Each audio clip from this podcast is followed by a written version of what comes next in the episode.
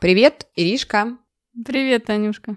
Как твои дела? Что нового? Расскажи. Татьяна Николаевна пошла на курсы актерского мастерства. И у нее буквально вчера было первое занятие. Ага. В общем, сегодня я как омуль хожу по квартире, слоняюсь из угла в угол. Мгм. Вчера был очень насыщенный, ярко окрашенный, эмоциональный день. Я давно мечтала попробовать себя в этой отрасли. Татьяна, вы хотите быть актрисой? Многие так думают, что Мгм. если я пошла на курсы актерского мастерства, все, я сейчас буду актрисой. Нет, я хочу снять определенного рода зажимы, Мгм. э, которые у меня есть. И я живой человек. И когда я выступаю на публику, у меня идет очень большая отдача, и после выступлений э, частенько я выгораю. И, соответственно, я хочу справиться с такими моментами. Еще я хочу научиться формулировать э, свой речевой аппарат. Видишь, как сказала, Мгм. что ну, так сказала, что вот чтоб такого не было, я хочу красиво разговаривать. И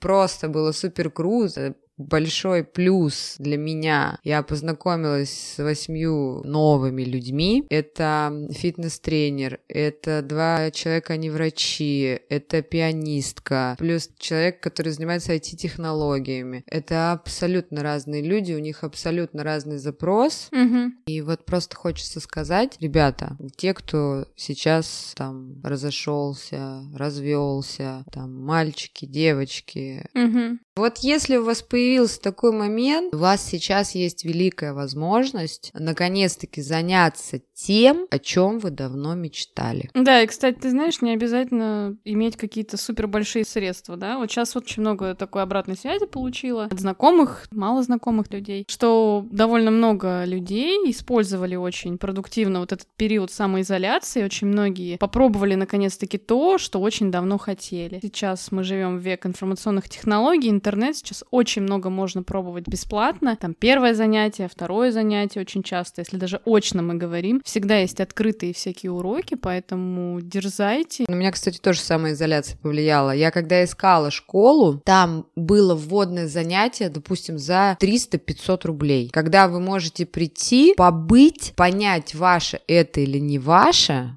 ну, если это не ваше, окей. Вы можете отказаться от этого. И не бойтесь. Помнишь выпуск, когда я говорила, что мечтала быть архитектором? Да. Я год ходила на курсы, но я отказалась от этой мечты. Она мне не актуальна, и мне было неинтересно. Не жалейте, это его величество опыт. Лучше попробовать сегодня и разочароваться, чем жить в иллюзии, что вы могли бы быть просто мастером в этом деле. Правильно же? Да. Ну и плюс еще, конечно, хочется такой момент сказать, что именно использовать это время для своих желаний, но не использовать псевдожелания для бегства от себя. Как ты можешь это пояснить? Мы, люди, очень часто любим пребывать в иллюзиях. Ну, это, знаешь, это та же история про Инстаграм. Ты, например, открываешь аккаунт какой-то там медийной личности, и ты видишь, вот она и это делает, и в спортзал ходит, и на какие-то мероприятия ходит, и там она, и там, и там, и везде счастливые лица, и ты думаешь, ну вот я тоже хочу, не знаю, ходить вот так же в спортзал. А Вот я вот начну ходить в спортзал, накачаю себе одно место, да, и все будут от меня без ума. Но внутри тебя нету желания заниматься таким видом спорта вообще. Ты просто видишь, что там, типа, это в тренде, знаешь, и думаешь, что можно таким образом себя обмануть, типа, мне это будет нравиться. Окей, можно попробовать, то есть можно сначала мотивироваться вот этим псевдожеланием. Не факт, что псевдожелание не станет настоящим желанием, но может быть и нет, да, то есть окей, хорошо, пойдите, сходите, попробуйте, а может быть окажется, что ваша тема это какие-нибудь, не знаю, там зумба, танцы, аэробика, да, не что-то такое модное, ну вот в кавычках, Просто сейчас история со спортзалом, да, она такая, знаешь, более Мгм. типа, модерновая, да. А, например, уже там ходить на аэробику или на что-то такое, вот на какие-то такие занятия уже считается типа ерундой заниматься. Нет, это не так. Надо смотреть именно, спрашивать, вот опять же, вот каждый раз буду повторять, надо всегда задавать внутрь себя вопрос, нравится ли мне это на самом деле, интересно ли это мне на самом деле, хочу ли я этого на самом деле, или я просто насмотрелся красивых картинок и придумал себе, что это будет круто но по факту делать вы ничего не хотите из этого. Знаешь, еще многие говорят, ой, моя мечта такая несбыточная, Мгм. что ой-ой-ой, мне уже там 45 лет,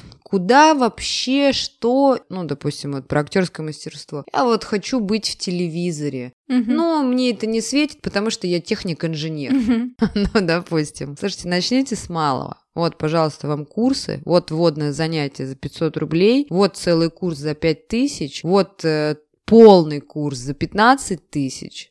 Вы уже на первых порах, если поймете, что это не ваше, ну, это не ваше. Вот и все. Ты знаешь, очень много историй, и я ими очень вдохновляюсь. История о том, как там бабушка какая-нибудь 80-летняя пошла там на второе высшее образование. Там начала рисовать, продавать свои картины. э, создала свой YouTube-канал. Я реально видела несколько YouTube-каналов таких женщин, ну, возраста моей мамы. У них какое-то YouTube-шоу, как они готовят. Круто. И какие-то еще вот истории. Ни у какого дела нету стопора в возрасте. Вот у меня, кстати, вот как у тебя мечта про актерское, у меня мечта, я всегда хотела научиться двигаться. У меня проблемы с пластичностью, с запоминанием движений. А, Я в школе, там, знаешь, в детском саду пыталась во всем этом участвовать, ну, как-то, знаешь, не особо. Знаешь, есть такие дети, вот снимают, мне кажется, утренники там, которые не в попад что-то делают. Тут, мне кажется, это я такая. Поэтому вот я вот тоже знаю, что когда-нибудь я до этого дорасту. Я уже, кстати, приблизилась. У меня моя хорошая подруга, она ходит танцевать, она меня все время зазывает, что вот есть открытые уроки. Вот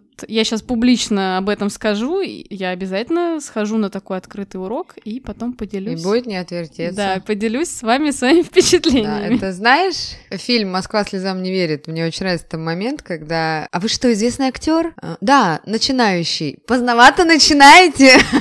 Там как раз играл Смоктуновский, и Смоктуновский начал поздно. И Пельцер, э, наша актриса знаменитая, она в сказках играла. Она же уже вышла в известность, когда была в роли бабушки. Да, да. Пожалуйста, вот вам вся история. Да, не надо бояться, надо пробовать. Да, рискуйте, пробуйте, находите себя. Ну а сегодня мы хотим поговорить. О чем мы, Ришка, мы хотим поговорить? Такая интересная тема, мне кажется, она очень коррелирует с тем, что мы только что обсуждали, про то, как меняется мир, какие были раньше старые устои против новых. Современных. Современных, да. Это вообще тема, которую я очень люблю обсуждать с людьми разного поколения. Ну, я вообще люблю разговоры, особенно со старшим поколением, про то, как было у них, как они воспитывали детей, как они учились, как там они зарабатывали деньги, как они общались. И для меня вообще вот эта тема современности, она очень интересная. А Мы с Ирой родились э, в Советском Союзе. Но я-то в Союзе родилась, Ира, и ты же тоже? Да, я тоже. Я же рассказывала, что я хапнула нормально в свой мозг, да.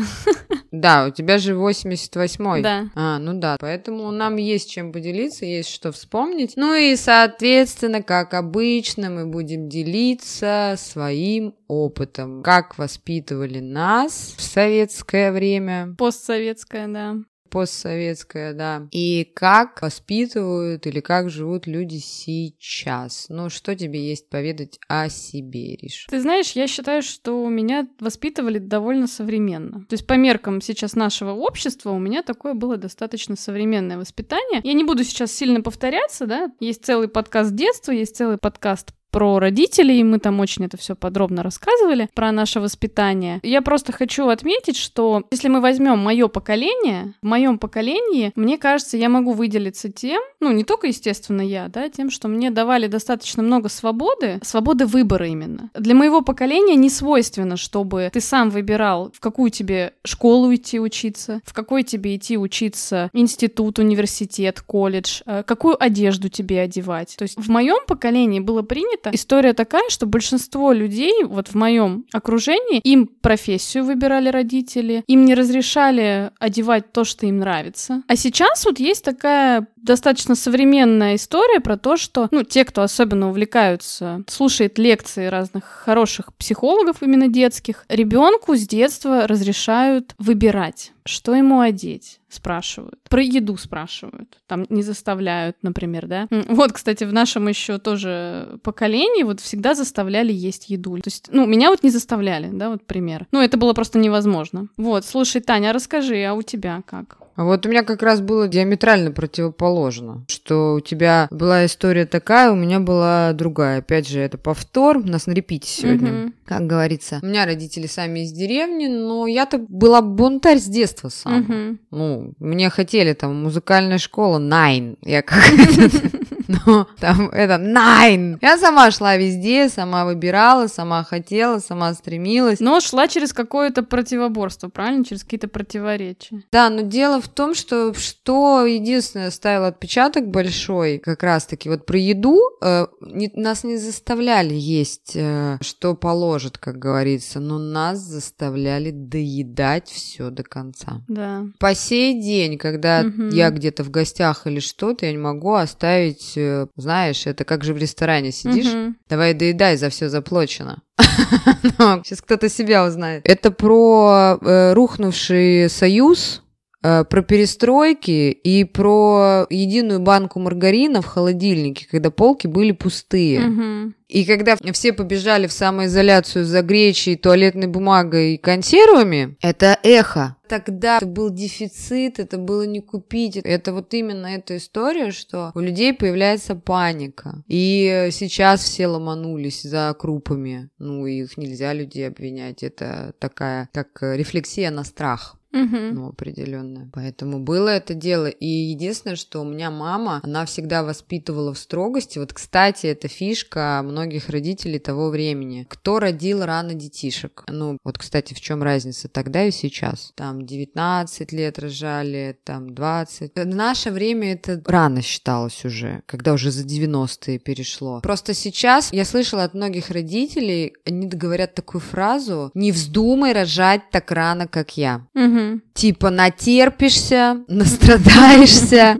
А если учесть еще фишку, что становление наше происходило после перестройки, ну, соответственно, и Мгм. натерпишься, и работы не было, и тяжело было, и денег не было. Ну, соответственно, если ребенку говорить, если собаке все время говорить, что она кошка, она через какое-то время замяукает. Мгм. Вот и история получается, что, опять же, навязывание своих каких-то... Ну, ты знаешь, вот раньше, да, не боялись рожать э, детей в коммуналках, да, но тут есть тоже обратная сторона, на самом деле. Почему раньше так рожали детей? Много. Мгм. Да потому что не было средств контрацепции, таких, какие есть сейчас. Раньше абортов, извините, было. В каждой семье чуть ли не футбольная команда. Да. Ну, Просто это вопрос того, что время поменялось, сейчас очень развито. И еще какая ситуация? Раньше это просто что-то было ужасное, если девушка, это называлось, принесла в подоле. Так говорят? да, именно было так. Сейчас рожают для себя. Как это? Незаконно рожденные дети. Вот это просто, знаешь, как это звучит, как какое-то преступление. Слушай, а сейчас вот эта фраза не звучит как преступление рожать для себя? Ну, для меня нет. А для меня дико. Не, ну слушай, одно дело дико, одно дело преступление. Я общалась со старшим поколением, кто мне рассказывал, что, ну, там, не родил ребенка, да, без мужчины. Многие не рожали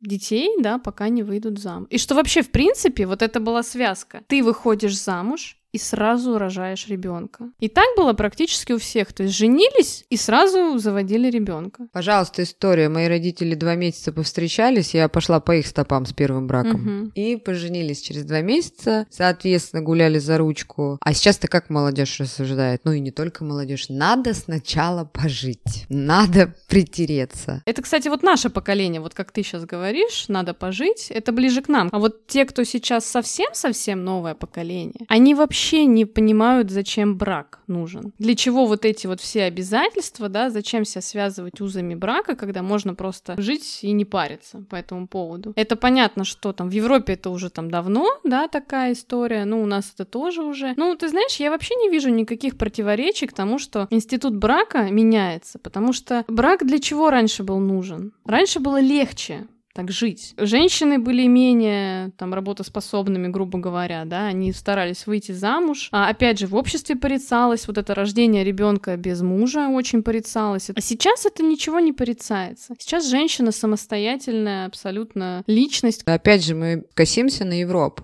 Мы не поворачиваем голову к Европе, мы косимся. Потому что наша русская ментальность, она другая. Тут э, ситуация такая, окей. Ну а как же ответственность? Как же ответственность за других людей? Как же работа над отношениями? Тогда получается каждый сам за себя. Вот у меня в моей семье такой случай. У меня мама решила уйти от папы в определенный момент. Мгм. Есть такое слово притирка. Есть такое слово кризис отношений. Мгм. Ну, да все что угодно. Происходят какие-то определенные года. Есть такое понятие измены. Там, а, ну, все что угодно, ссоры, все, что происходит в быту. И в один прекрасный момент моя мама приехала домой, а ее просто ее папа собрал чемодан и развернул и сказал, чтобы без мужа сюда больше никогда не приезжала. Езжай домой, значит, ага. езжай к мужу и будь там. Ну, пожалуйста, это может выступать как катализатор. Учитесь говорить с собой. Есть тоже определенные плюсы. Я не хочу сказать, что в том поколении было плохо. Но когда ты мне начинаешь рассказывать про термин полиамория, мне честно сказать, ну, просто хочется выйти в окно. Я надеюсь, что этого и на моем веку не случится.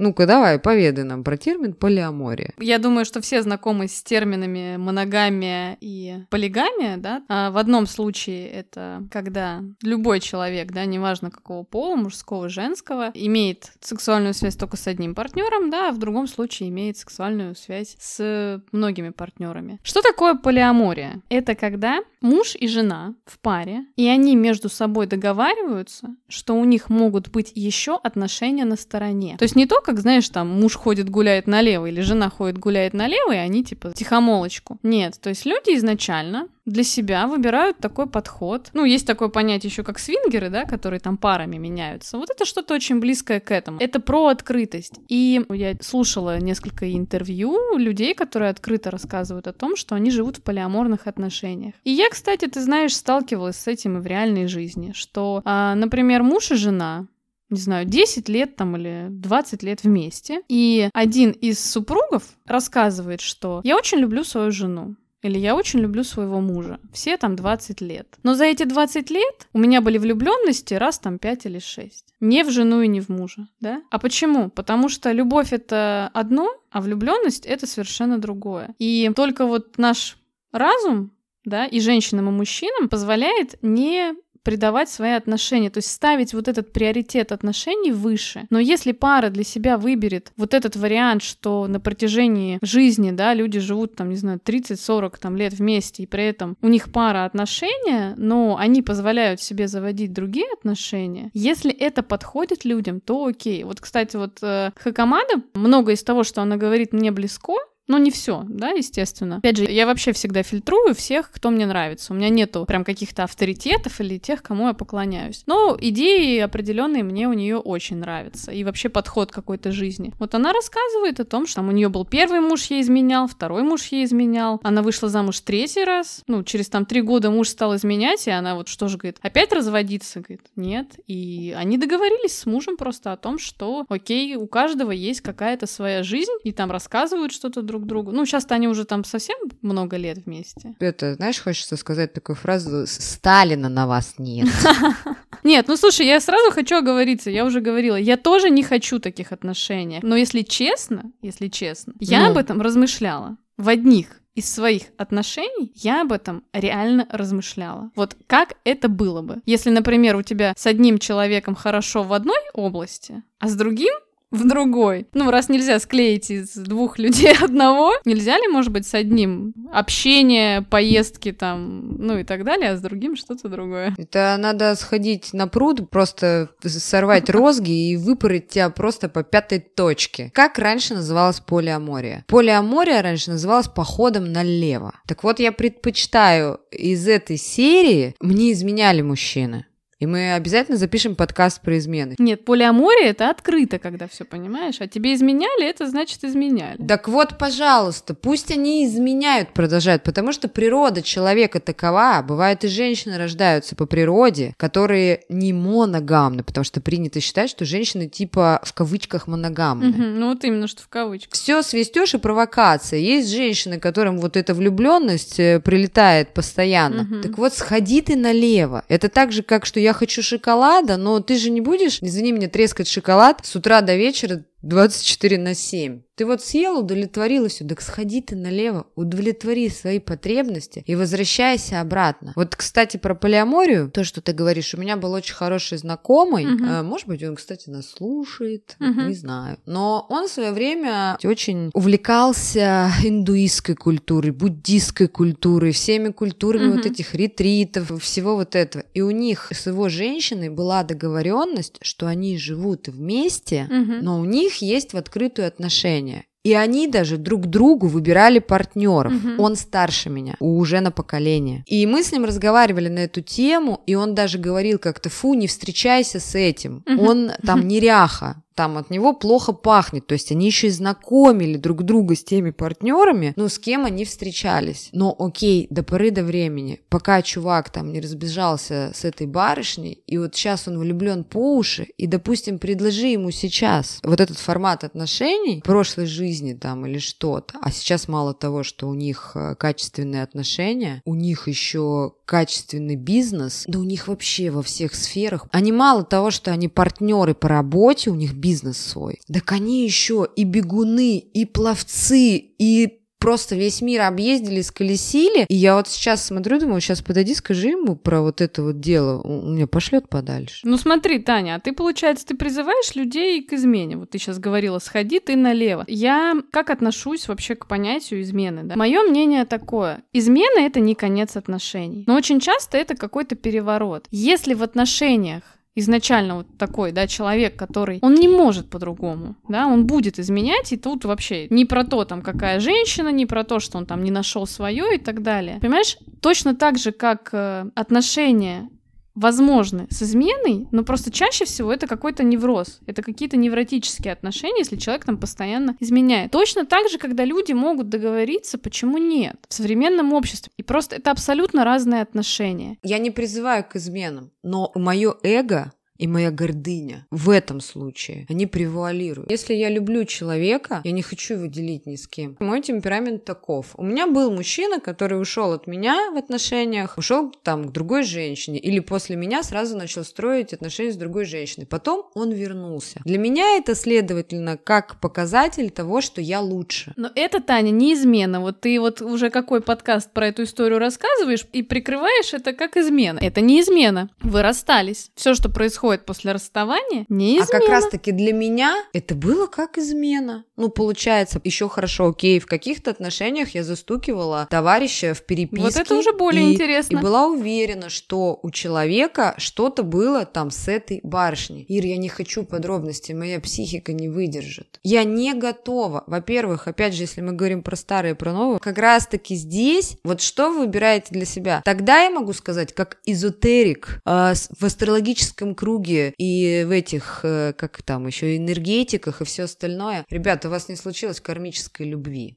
Просто не случилось. Вот тут про ту вещь, что есть люди, которые кроме себя по жизни любить больше никого не могут. Вот это факт. Есть такие люди. Да, ну мое мнение такое. Каждым отношениям надо давать право на жизнь. То есть могут быть вообще абсолютно любые отношения, и если они вас устраивают, то это нормально. Вот, так я и не против. Я сейчас говорю, вот я такая. Мне не надо. Нет, ты только что говорила, что меня надо розгами выпороть за то, что я вообще рассказываю о том, что такое может быть. Нет, ну это для меня. Я же сказала, что это лично для меня. То есть каждый сейчас, послушая нас, он скажет, о, нифига, я вот давно хотел так, и вот наконец-таки мы стеснялся, наш- да? Не, да, стеснялся спросить. Стыдно, стыдно было. Вот, пожалуйста. И такая история, хотите, да, вам это и полиамория, там и все остальное, но просто дело в том, что эта полиамория может войти в общество как дань моде. Знаешь, мыши плакали и кололись, но продолжали грызть кактус. А ты Ну, знаешь, это на самом деле уже было. Вот если взять каких-нибудь хиппи, да, каких-нибудь американских, э, я уж не знаю, какие это были года, наверное, какие-нибудь тоже там 70 И, ну, там, конечно, вообще полный беспредел был, да, там какая-то и сексуальная открытость, то, чего не было до этого, и тоже там какие-то, не знаю, мне кажется, беспорядочные связи и так далее, где люди просто, они жили вообще одной большой огромной семьей. Слушай, хиппи, а времена Римской империи, это чего?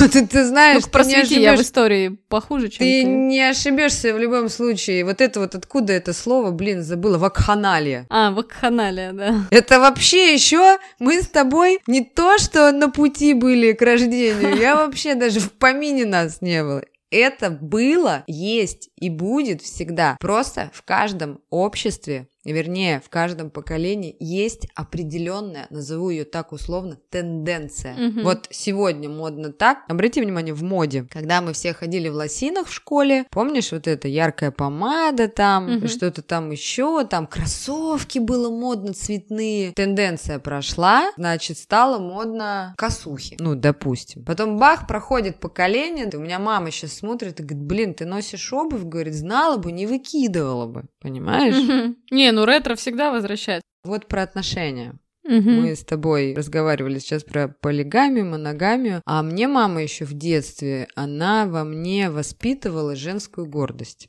Мгм. Да, я помню, не разрешала звонить мальчикам, да? Не писать, не звонить, не приходить в гости, не первая знакомиться. Значит, женщины должна быть гордость. Вот сейчас это явно идет в разрез с нынешним поколением. Я уже даже сейчас перестроилась, потому что мои мужчины прошлые, они мне говорят, почему ты мне не пишешь с утра? Мгм. Вот вы понимаете, это на рефлексии. Пока он первый не напишет, я не имею права. Мгм. Вот эта вот история. Помнишь, мы как-то отдыхали все вместе, и я не могла написать человеку, Да-да-да. чтобы он меня из аэропорта... Очень стеснялась, я помню, да. Это буквально было не так давно. А мы тебя терроризировали, напиши, напиши, ничего страшного. За меня другая подруга написала, помнишь? Да, Она говорит, да. ну-ка дай телефон, я сейчас напишу, что такого? Я такая, блин, ну как-то неудобно, там все дела. Вот, пожалуйста, я считаю, что это как наследие оттуда. Конечно. Но дело в том, что есть и обратная сторона медали. В прошлом выпуске Мгм. как раз была история про нарушение личных границ. И про навязчивость, да. Вот, Мгм, вот. Там очень тоненькая грань, да. Там, да, там такая тонкая грань. Одно дело, когда вы напишете, и это будет, ну, норма, а другое дело, когда человек просто вас внесет в черный список, и вам будет не дозвониться. Слушай, ну ты знаешь, вот это вот, конечно, мне кажется, вне времени. Это вопрос про вообще нашу, можно сказать, эволюцию, да, что вот у мужчины, у него с древних времен присутствует такая история, как какое-то завоевательство. Но люди-то на самом деле разные. Ну, мы уже об этом говорили, да, что в мужчине присутствует женское, что в женщине присутствует мужское. И есть такие мужчины, которым нравится, чтобы их добивались, и они от этого испытывают удовольствие. И есть женщины, которым нравится добиваться, да, то есть такой немножечко смена ролей. И я, опять же, тут повторюсь, не считаю ничего в этом плохого. И я в своей жизни в разном возрасте использовала разные стратегии построения отношений, и где-то там, может быть, ну, не могу сказать, что я была как-то супер навязчивой, но, по крайней мере, я пробовала для себя проявлять инициативу, и не один раз. И пробовала историю про то, что, ну, типа, добивайся меня, да? Ну, в кавычках, естественно. И все-таки я считаю, в моем случае у меня лучше, конечно, если я позволяю мужчине э, за собой ухаживать, как-то проявлять себя, то у меня возникают совершенно другие чувства. Это, понимаешь, это еще относится все равно к нашей самооценке, к нашей этой истории. Это опять же, вернемся к прошлому Мгм. веку, фильм «Москва слезам не верит». Мгм. Товарищ актриса Муравьева. Мгм. Помнишь, как она себе мужика подбирала? У нее сепарация была сумасшедшая, то есть она откидывала там всех. Вот Мгм. это тоже поведение такое охотницы, что типа, а нет, да-да-да. мне, мне не нужна жизнь по чуть-чуть. Если выиграть, то миллион, если замуж, то за короля. Мгм. Пожалуйста, та же самая история, что и многим мужчинам, ну, это нравилось. И когда она там еще играла, вот посмотрите фильм этот, у нее там вот эта грань, когда она такая, ну вы же звезда, вам э, многие улыбаются, вас все целуют. Ну что, это не завоевательская история, то есть она его тихой сапой, но завоевывала. Вот, пожалуйста. Это, опять же, тоже было во все времена. Просто ты правильно сказала, что сейчас очень многое трансформируется. А знаешь, чего еще не было раньше и что есть сейчас? Чего? Не знаю. Ты сейчас просто сказала про фильм «Москва слезам не верит» и про Муравьева, и мне тут же вспомнился другой фильм. Фильм «Самое обаятельное и привлекательное».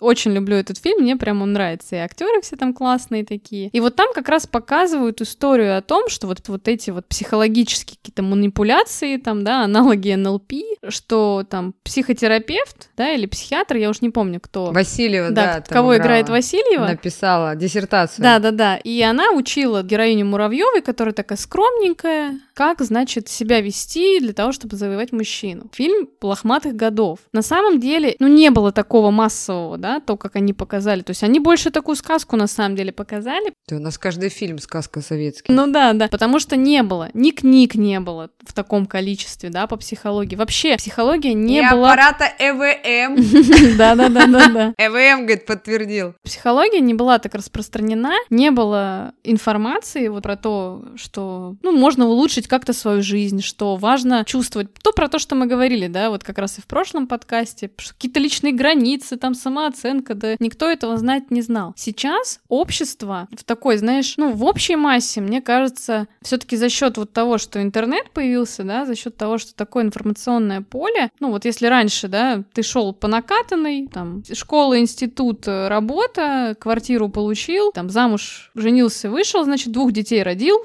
родила, машину купили в семью, дачу построили, 6 соток, обязательно, куда без этого. Все, ты состоялся. Супер. То есть вообще критерии были очень-очень простые. После того, как все это развалилось, да, и времена поменялись, сейчас на самом деле не всегда критерий успеха — это деньги. Ирочка, ты забыла один момент, Мгм. очень большой. Мы с тобой живем в Санкт-Петербурге. Да. И многие еще живут в Москве. А подкаст без детей, когда один э, товарищ имел возможность сказать мне, что я не состоявшаяся, Мгм. потому что он посадил дерево, построил дом Мгм. и родил двоих детей. И он практически мой ровесник, чуть старше. Так он не из Санкт-Петербурга. Мгм. Понимаешь, вот это наследие той эпохи, это в Питере мы идем э, в ногу со временем. В Мгм. Москве мы идем в ногу со временем. Мы большие города, мы там даже, как сказать, миллиардники. Миллионники. Миллионники, я бы сказал, миллиардники. Но и просто вот история. Это есть еще. Мы живем тут в своем мире. Это есть, конечно, есть, но сейчас даже в самой глухой деревне практически в каждой есть интернет и какой-нибудь Вот. центр, библиотека, где есть компьютер. Не в каждой. Вот как раз-таки вот эта история с самоизоляцией как раз-таки показала, что не каждая семья может себе в деревне, а у нас остались и деревни, и все остальное не может себе позволить. И мы все равно эту вереницу... Нет, в этом нет ничего плохого. Я сейчас ни в коем случае там не, как сказать, возражаю или еще что-то. Просто вот в этом случае, да, мы родились здесь, кто-то родился там, и каждый несет вот эту вот свою историю. И для многих это пословица, я просто к тому хочу сказать на Мгм. сегодняшний день, она по сей день актуальна. Какая? Посадить дерево, построить дом, 6 соток, ты сказала, Мгм. участок, там еще что-то, иметь в шкафу одежду на выход. Мгм. Вот как тебе этот вариант? Я... У меня по сей день это, извините, дурацкая привычка. У меня есть вещи в шкафу, которые, черт возьми, уже висят третий год, они были просто одеты один раз. Ой, я от этого избавилась, не знаю, за последние пять лет, наверное, совсем. Если меня куда-то зовут на какое-то мероприятие, я либо смотрю, что у меня уже есть, либо иду покупаю платье с идеей о том, что я смогу его дальше носить в повседневной Вот жизни. тут, видимо, наша разница в воспитании, наша разница все-таки в возрастном вот этом вот моменте, потому что в моем случае у меня реально была в шкафу одежда на выход, которую разрешалось одевать в гости, там куда-то мы шли, на елку, там еще на что-то. Была одежда, ну, которую ты мог носить повседневно. Нет, слушай, ну у меня тоже так было всегда, что там какой-то праздник большой, да, вот там, не знаю, свадьба, выпускной бал, покупалась какая-то специальная одежда. Это уже просто мой стиль жизни. Я рассказывала о том, что я пришла к тому, что чем меньшим количеством вещей ты обладаешь, тем легче ты себя чувствуешь. И просто я стараюсь вообще часто не покупать вещи и не иметь того, что вот, вот так вот будет висеть в шкафу по три года. Я просто тогда такое выкидываю. Раньше у меня тоже было куча-куча всяких разных вещей, которые висели, не носились, непонятно для чего они вообще нужны. А мне кажется, это еще потому, что ты психолог. Знаешь, сейчас поясню. У меня есть один знакомый, ты его знаешь. Он э, моложе меня и, моложе тебя. Ого. Каждый раз, когда покупались какие-то вещи, то есть что-то предлагалось комфортное, красивое. Ну, допустим, мы как-то выбирали что-то, и я говорю, вот пальто классное, давай тебе купим. Он хотел купить, я говорю, давай, вот тебе подходит, он померил, и он говорит, непрактично. Пойдет дождь, и я промокну. Мгм. Мне нужно из плащевки. Потом кроссовки белые, непрактично. Мгм. У человека в жизни была такая история. Это даже не про поколение. Мгм. Была такая история, что, допустим, в определенный момент родители, допустим, одного и второго уволили там с какой-то с какого-то места работы. То есть приходилось как-то пере, как сказать, перекрутиться, что-то сделать. Вот, это, пожалуйста, это как история из нашего поколения. У нас был дефицит, когда не было ничего на полках. А вот тебе, пожалуйста, история. Денег нет, и приходится вещами как-то, ну, вот так вот, Жонглировать. э, жонглировать, да, ну, если можно так сказать. Вот тебе, пожалуйста, история. И человек уже абсолютно из нового поколения, но он такой а-ля практичный. Хотя уже на сегодняшний день он может себе позволить и белые кроссовки, и черные, и голубые. Но вот это вот внутри у него все равно осталось триггер такого определенный, что а вдруг что-то случится? Или у тебя есть такая история? Мне еще хочется сказать, ты пакеты собираешь? Пакеты в пакеты? С пакетов. Слушай, ну я же из Европы практически. Я вообще пакетами уже не пользуюсь. Но, Это- слушай, ну как, как там это? Она пакует пакеты Она- с пакетами? Нет, нет, нет, нет. Она мечтала бы жить на Манхэттене, но пакует в пакеты с пакеты с пакетами. Слушай, ну конечно, у меня такая история есть. У меня есть пакет с пакетами. Пакет с пакетами у меня есть. Вот понимаешь. Раньше это было просто какая-то вот история. Я даже не знаю, почему мы это делали, да? Ну, для Как это не знаю, не какой мусор? Мусор это сейчас. Я в школу еще ходила, у меня был пакет от сигарет Даллас. Я его мыла, стирала. Со сменкой. Я его мыла, стирала. Какие со сменкой? Книжки мы складывали. Это было модно с пакетами ходить. Слушай, ну, сейчас я просто стараюсь быть более эко-френдли, поэтому история с пакетами — это отдельная тема, конечно. Но если взять что-то вот из прошлого, ну, это, знаешь, это вплоть до того, что там, я не знаю... Раньше вот вещи, знаешь, как вот это вот очень такая банальная фраза, я называю такие банальные фразы фраза из интернета, да, что раньше вещи чинили, а сейчас выбрасывают. И я, например, из того поколения была, где раньше вещи чинили, а не выбрасывали. Но когда мир поменялся, вот я вот честно скажу, тоже я выбрасывала. Сейчас я вернулась назад. Для меня это вопрос, что почему я вернулась, откатилась назад. Для меня это вопрос осознанности. Я реально сейчас чиню. Я всегда чинила, чиню и чинить буду. Вот. Ну, потому что, слушай, Ира, одно дело, уж извините, ребятки, одно дело, когда у тебя сапоги итальянские, ну, и они там стоят, как твоя зарплата, ну, образно Мгм. говоря. Нет, таких сапог у меня нет. Мгм. А, Но дело в том, что у них качественный материал, у них все качественное. И вот ты там бежал куда-то, опаздывал, там споткнулся бордюр или поребрик, там обо все что угодно, и ободрал. Ну, блин, сейчас очень здорово, что, во-первых, появилась куча новых специальностей по починкам. Раньше такого Мгм. не было. Раньше не убирали все эти полировки, все, сейчас и машину можно, кузов обновить, и сапоги можно обновить. И представьте, сколько новых профессий, пожалуйста, сколько клининг-контор стало. Раньше уборка квартиры это было семейное мероприятие. Генеральная уборка по- вот по субботам, было по мне кажется, мы... воскресеньям, Мгм. по воскресеньям, по субботам, сколько было это, пожалуйста, сейчас клининг менеджеры. Когда мне говорят, вы знаете, меня тут таксист недавно вез, Мгм. и не знаю, к чему он сказал, он говорит, нашу страну прижали, Мгм. работы нет. Мгм. Вот, конечно, вы сейчас можете закидать тухлыми помидорами, но промахнетесь. А, Работа есть. Работа есть А, всегда. И, Было бы тот желание, человек- я вот считаю. да, и тот человек, который хочет работать, он будет работать. Да. И вот, пожалуйста, история и сколько угодно. Соответственно, и появилась куча всего, и мы все равно смотрим назад. Тебе не кажется, что мы все равно заглядываем назад? Таня, ты знаешь такую пословицу «Все новое — это хорошо забытое старое»? Конечно, знаю.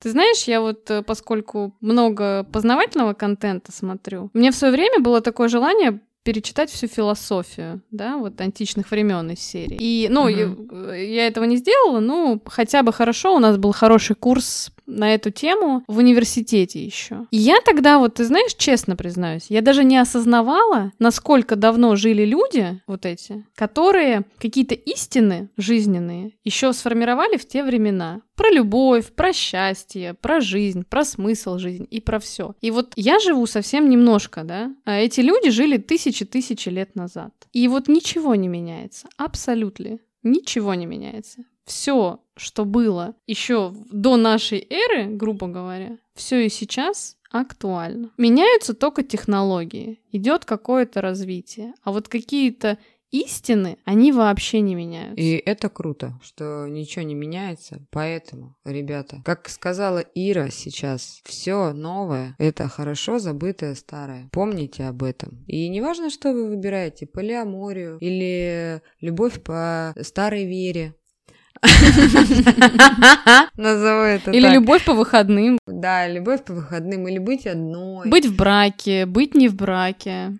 Это ваш выбор. Ну, а на сегодняшний день я пойду сочинять этюд с кульминацией, который задали мне на курсах актерского мастерства. Но вам желаю хорошей жизни и жить э, по принципам и желаниям вашим. Поэтому вот сегодня такая интересная тема получилась. Спасибо тебе, Ира. Так что Спасибо, Таня. любите, будьте любимы, будьте счастливы, главное. Ведь счастье в ваших руках. Пока-пока. Всем пока.